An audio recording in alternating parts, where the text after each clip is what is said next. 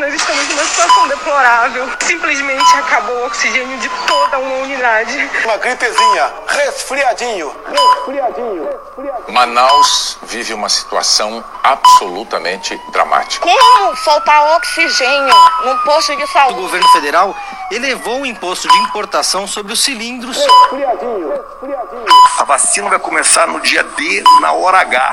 Por favor, tem muita gente morrendo, gente. Por favor, pelo amor de Deus. Pelo amor de Deus.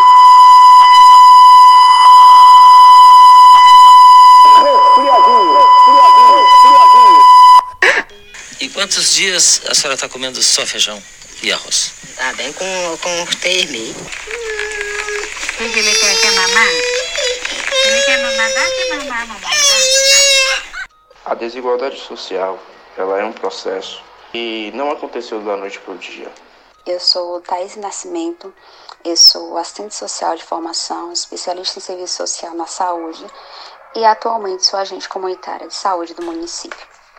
E eu preciso dizer a vocês hoje que a situação de infecção é a pior desde o início da pandemia. Por favor, eu peço que vocês disparem esse vídeo. Disparem esse vídeo para um monte de lugar. Por favor, tem muita gente morrendo, minha gente. Por favor, pelo amor de Deus. Pelo amor de Deus. 9 de março de 2021. Eu sou Jamile Palmeira está no ar o Argumento. E eu sou Edivaldo Júnior e o tema de hoje é Um País em Asfixia. Pelo amor de Deus! Pelo amor de Deus!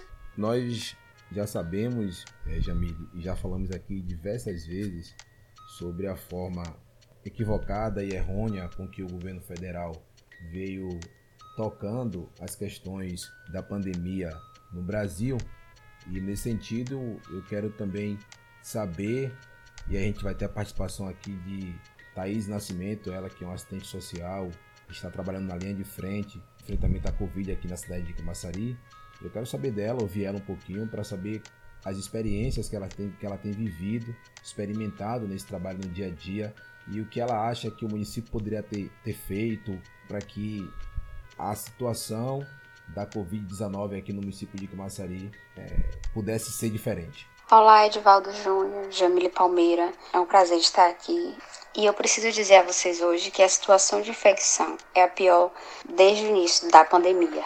E não sou apenas eu que estou vivenciando isso. É um levantamento feito da Fundação Oswaldo Cruz, instituição ligada ao Ministério da Saúde, que é de que 18 estados brasileiros estão com mais de 80% dos leitos de UTI destinados ao tratamento de Covid, todos ocupados. Do período de julho a agosto de 2020, onde tivemos aquelas taxas altas dos números de casos e de óbitos no país, é tão gritante como o atual. E por conta disso, o estado da Bahia e a nossa cidade em Camaçari não vivem um cenário diferente. A taxa de, de, de, transmissão está intensa e alta. As unidades básicas de referência em Camaçari têm três finais de semana seguidos sendo realizados pronto atendimentos, com horários de 7 da manhã até as 19 horas da noite, com demandas que em partes desafoga as UPAs, com os casos leves, os classificados verdes e azuis, e como casos também amarelos e vermelhos, que demandam de oxigênio e de regulação, que necessitarão ir para unidade de pronto atendimento, como as UPAs, que tem a estrutura de sala vermelha, né, uma estrutura melhor para ser recebido o paciente. E por conta disso, precisam ser referenciados, pois em unidade básica é feito apenas o primeiro atendimento para a estabilização desse paciente.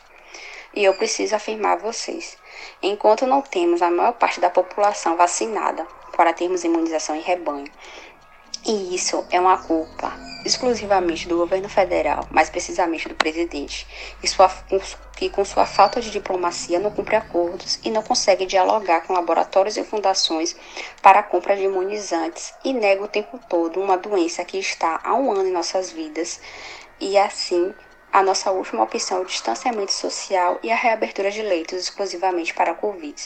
Esforços que os governos em esferas estaduais e municipais têm cumprido, pois o Brasil é o único país do mundo que precisou reabrir leitos de UTI Covid. Em lugar nenhum do mundo foi feito isso. Os outros países estão já com a segunda dose da vacina em processo para a maior parte da sua população. E aqui A nossa única opção é o distanciamento social, que já está comprovado, mas afirmo, não adianta o Estado reabrir hospitais de campanha na Fonte Nova. Não adianta o município de Camaçari abrir novos leitos de retaguarda na estrutura do CAPES 3, como na última sexta-feira, e o Centro de Atendimento Intermediário de Enfrentamento, o CIEC, fazer credenciamento com outros leitos de UTI e assim reconhecendo o esforço da gestão para ter a sua retaguarda de atendimento, para que os profissionais que mantêm essas unidades de pronto atendimento do, dos finais de semana não, não viverem apreensivos caso chegue um caso grave, ter para onde caminhar e prestar atendimento, se a sensação de que temos é de estarmos enxugando gelo, o que podemos ainda estar no começo de um enfrentamento maior. E só, só a colaboração e o cumprimento dos decretos, só o distanciamento social pode salvar vidas nesse momento crítico. E eu não falo aqui do que houve ou até o que foi negado com a flexibilização em vários setores, o que é compreensível esse período de, de flexibilização, pois nós vivemos em um país de extrema desigualdade social. Até porque, como eu falei, eu sou agente comunitária de saúde no município de segunda a sexta. As demandas sociais no território, elas não deixaram de acontecer por conta do Covid-19. É inegável que elas se atenuaram. As vulnerabilidades sociais dos usuários não pararam. E volto a afirmar, a sensação de que eu e os profissionais da saúde temos é que estamos enxugando gelo, porque tem muitas pessoas que não levam a sério ainda o problema que estamos vivendo. E eu afirmo isso com a certeza de que nós saímos de um plantão e podemos perceber a população ainda em praças, em frente a bar, como se o ambiente que ela estivesse vivendo, o oxigênio que elas respiram ali, sem uso da máscara não pudessem estar contaminados. Eu afirmo novamente, não adianta nada abrir todos os dias leitos de hospitais se a população não fizer o isolamento social e se não clamarmos ainda pela nossa imunização. Porque só o distanciamento social, só a vacina vai conter a doença. A vacina vai começar no dia D, na hora H.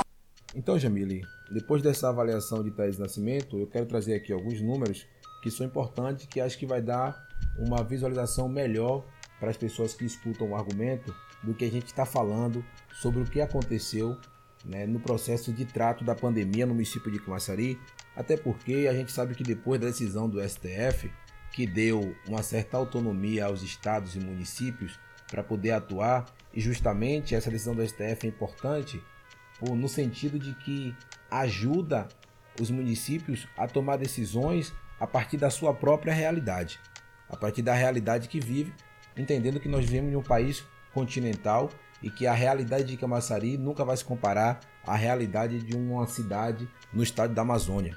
Então, por esse motivo, não dá para se ter uma política é, universal sobre a questão da, da pandemia. Dá para ter um entendimento universal, mas o trato disso no dia a dia deve ser de acordo às realidades que são vividas por cada município, cada experiência. E aí, Camaçari, no dia 4 de julho de 2020, tinha registrado, de acordo com a Secretaria Municipal de Saúde, 1.753 casos, com 46 óbitos.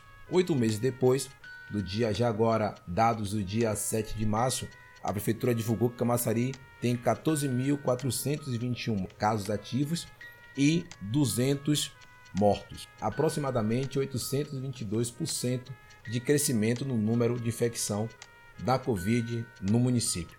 Do ponto de vista local, o que faltou para a gestão de saúde do município, para a Secretaria de Saúde fazer para que a gente não pudesse chegar em números tão altos como a gente visualiza nesse momento? É, Edvaldo, primeiro falar como é importante esse olhar que Thaís nos traz, né? Porque ela, de certa forma, nos aproxima ainda mais da realidade em que nós estamos vivenciando aqui todos os dias. Primeiro dizer que, de fato, as medidas protetivas que Camaçari adotou no combate ao coronavírus, elas nunca foram, de fato, medidas efetivas, porque não houve aí desde o começo uma preocupação com a fiscalização intensa do fechamento do comércio. Então a gente tinha o comércio fechado, mas entreaberto, né? As grandes portas fechadas, mas as pequenas portinhas abertas, o que não ajudou na efetivação das medidas protetivas estabelecidas pela prefeitura e de certa forma eu diria até piorou, porque as pessoas passaram a frequentar lugares fechados, espaços pequenos com muitas pessoas dentro, aglomeradas, sem o distanciamento social necessário no combate ao vírus. Depois disso, você tem aí um afrouxamento das medidas, né? Você tem no cenário nacional um afrouxamento dessas medidas, mas aquilo que você falou, em alguns locais, como Salvador, por exemplo, o prefeito conseguiu fazer aí um revezamento. Ele monitorava diariamente alguns bairros, principalmente uma cidade como Salvador, que tem bairros extremamente populosos, então conseguiu fazer um revezamento de como ia se dando o avanço do vírus em determinados bairros. E em Camaçari nós não conseguimos fazer isso. Nós, nós tivemos de fato um afrouxamento como se o vírus já não existisse mais em nossa cidade. Então nós tivemos aglomerações nos períodos de festas, principalmente nos lugares, nos lugares mais movimentados da cidade, como é ali a principal do bairro de Nocopa. E tudo isso contribuiu, né? Uma abertura desmedida do comércio, tudo passou a funcionar em Camaçari, não como um novo normal, mas nós voltamos de fato à normalidade. Você acredita, Jamile, que a tentativa de se construir uma política de enfrentamento ao coronavírus única para toda a região metropolitana sem de certa forma levar em consideração as realidades políticas, econômicas e geográficas de cada cidade que compõe esse ambiente, pode de certa forma também ter contribuído nesse processo de aumento dos casos do coronavírus, principalmente aqui na cidade de Camaçari? Sim, claro, né, Edvaldo? Como você falou, a orientação é universal, mas a decisão ela é local, porque precisa se levar em consideração aí é, aspectos sociais, econômicos, geográficos da própria cidade de Camaçari. E aí você levantou uma questão interessante, né? Existem vários fatores aí a ser analisado do ponto de vista de do que se errou, do que se acertou ao tentar emular as mesmas medidas da nossa grande influenciadora que foi a, a, a capital, né, Salvador. E existem aí algumas questões Talvez a gente não tenha conseguido copiar de forma efetiva o controle, por exemplo, por bairros.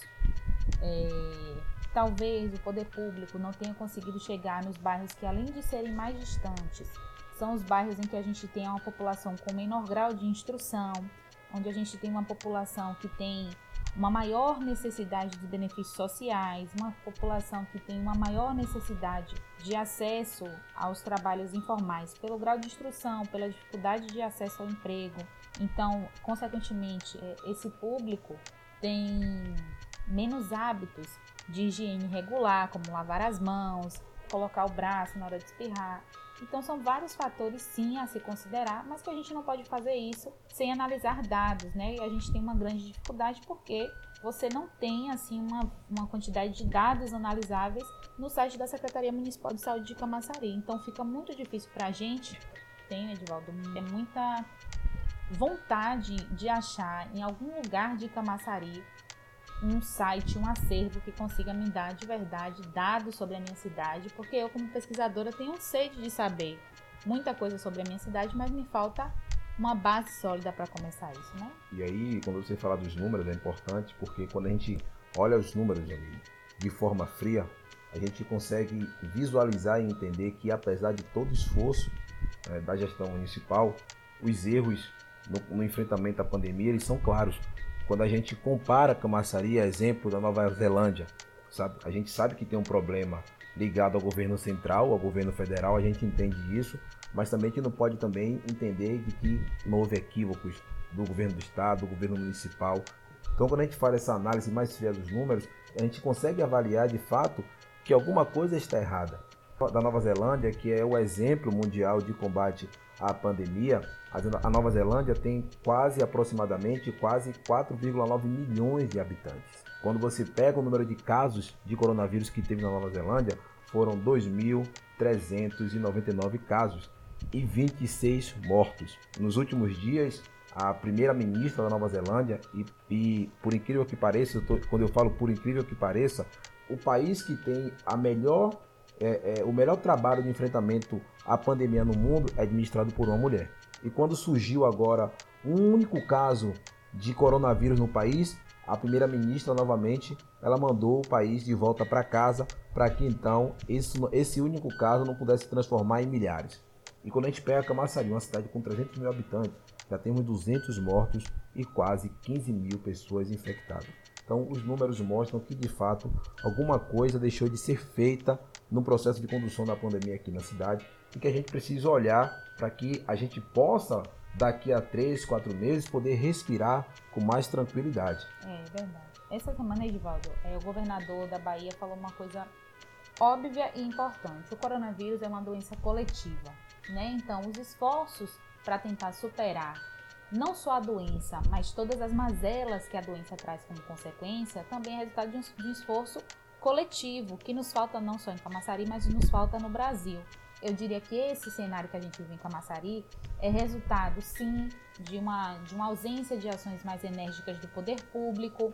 Você tem uma Câmara de Vereadores que muitas vezes se preocupou muito mais em atacar a ausência de uma atitude enérgica do executivo apenas né? Mas não exerceu o seu papel de, daquilo que eu falei no nosso último podcast, de sensibilizar a população do seu, do seu papel, da sua função no combate ao coronavírus, que era cumprir as medidas protetivas, cumprir o isolamento social, só de fato sair na rua se fosse necessário, usando máscara. Aí você tem essas duas ausências, você tem a ausência do cidadão, alguns por necessidade, porque a gente sabe que lockdown vem acompanhado de você dar condições para as pessoas se manterem em casa. Então, o cenário que a gente vive é um conjunto de corresponsabilidades, tanto do poder público executivo, como do poder público legislativo, como da própria população, né? E é isso, né? A gente, a gente sabe que o custo da pandemia, ou o custo do maltrato da pandemia por parte de governos e sociedade, é, vai ser muito alto. E aí, junto com ele, vem o aumento da desigualdade, o aumento da pobreza. Eu vou convidar aqui para falar com a gente o professor historiador Paulo Roberto, que é especialista em, em História Social, para falar um pouco dessa origem da desigualdade social no Brasil. Olá, Jamília. Olá, Edivaldo. Muito obrigado pelo convite. É um prazer estar participando aqui do argumento.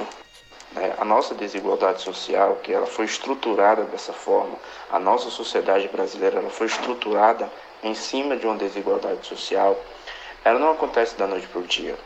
Essa estrutura, ela levou séculos sendo erguida e até hoje a gente colhe consequências dessa desigualdade social. Desde quando os portugueses chegaram aqui no Brasil, lá em 1500, e principalmente a partir de 1530, quando decidiram é, implantar aqui no Brasil um sistema chamado Sistema de Plantation, né? um sistema que, entre outras características, tinha a característica dos grandes latifúndios, né? ou seja, o que são grandes latifúndios? Grandes propriedades de terra na mão de um só dono ou na mão de uma família. Né? Logicamente que essa concentração de terra, consequentemente, concentrou poder e, consequentemente, concentrou renda. E onde você tem concentração de renda, você tem a geração da desigualdade social. Então, esse processo no Brasil, ele é um processo histórico. Ele é um processo que começa lá em 1500, 1530, principalmente, a partir do momento que Portugal decide colonizar o Brasil. E esse, essa estrutura ela vem ao longo do século se perpetuando. E hoje a gente colhe, é, a gente colhe é, uma herança desse período colonial. Assim como outras heranças, né? a herança do racismo, da exclusão social, né? e tudo isso embasado dentro da desigualdade social. Então, se hoje a gente tem uma desigualdade social é, permanente e que ainda nos frustra muito, isso tudo foi construído historicamente, principalmente a partir da concentração de terra, consequentemente a concentração de renda. Possibilidades de mudança existem, basta querer. Ou seja, a gente precisa de políticas públicas voltadas para a distribuição de renda. Acho que esse é o principal ponto. A gente precisa distribuir renda. O grande problema do Brasil não é falta de renda, é, é o grande problema da distribuição de renda. Isso fica muito claro agora nesse momento de pandemia, em que essa concentração de renda, ao invés de diminuir, ela aumentou ainda mais, até porque os ricos ficaram mais ricos e os pobres ficaram mais pobres, ou seja, aumentou-se a concentração de renda. Então, o que é, que é preciso fazer? É o interesse em políticas públicas para distribuir renda. E quantos dias a senhora está comendo só feijão e arroz? Tá bem com, com três meses. Então, Jamile, essa desigualdade também ela vai acontecer e ela vai impactar as relações sociais aqui na cidade de Camaçari, que até o ano passado tinha 35 mil famílias vivendo do Bolsa Família. A gente sabe que com a pandemia empresas fecharam, a gente não tem números reais do que é isso, do que representa essas empresas que fecharam, o comércio, de quantas pessoas ficaram desempregadas e do que essas pessoas vão precisar de fato a sobreviver nos próximos anos. Dessa forma, como você acredita que o governo pode atuar para poder amenizar os impactos sociais e econômicos na vida dessas pessoas? Eu acredito que a primeira coisa que o governo precisa admitir frente a um cenário nacional de desindustrialização é que nós precisamos apostar em outras fontes de desenvolvimento econômico da nossa cidade para além da indústria.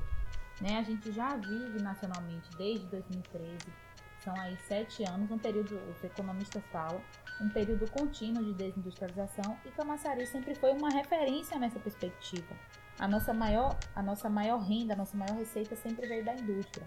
Então, é, a gente precisa sair desse cenário, precisa apostar naquilo que você falava muito durante a campanha, a gente precisa apostar nos nossos 42 quilômetros de orla, a gente precisa apostar na agricultura do nosso município, que é muito forte. Nós temos áreas rurais no nosso município que produzem, então é preciso dar um maior incentivo, apesar de saber que o município já tem uma política nesse sentido, mas é preciso ampliar essas políticas nesse sentido, dar de fato uma maior ênfase que aquilo que localmente pode nos ajudar a se desenvolver economicamente e a partir daí traçar os novos caminhos, né, pós-pandemia.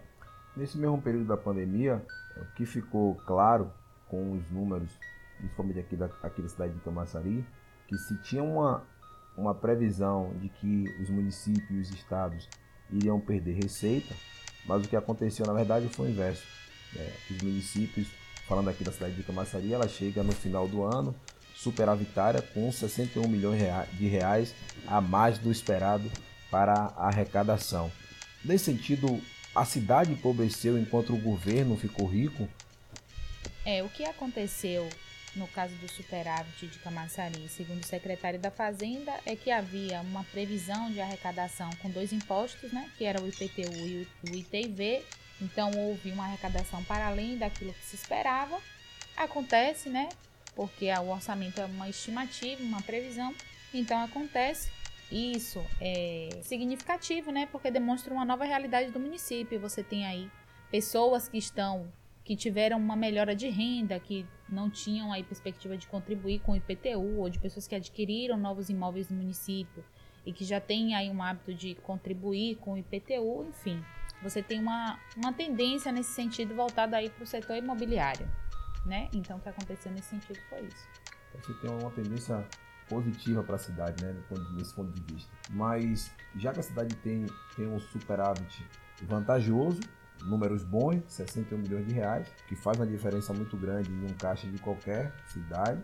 Você acha que nesse sentido, o, o, a curto prazo, o município pode apostar em um programa de transferência de renda para poder resolver de forma imediata os problemas sociais e econômicos que a pandemia deve produzir, causar? É... Sim, no curto prazo, sim. O governo já até tem uma política né, de distribuição de renda municipal, que é o Bolsa Social. Eu acho que é uma oportunidade nesse, nesse cenário pandêmico. Você tem uma oportunidade de ampliar esse benefício. E com a ampliação do benefício, você aumenta o consumo da população e faz o dinheiro girar de forma mais rápida na economia da cidade, mas ela não deve ser uma, uma, um fim no longo prazo. Você deve construir, através de políticas, é, formas para que as pessoas saiam desse benefício, né? deem espaço para outras pessoas que necessitam e saiam desse benefício em direção a uma coisa melhor, porque a pessoa estudou, porque ela prospectou novos horizontes, porque você investiu em educação, você investiu em saúde, você tirou a pessoa daquele, daquele cenário de extrema necessidade de um benefício de transferência de renda. Então eu acho que a distribuição de a política de distribuição de renda é um meio, mas não precisa ser um fim em si.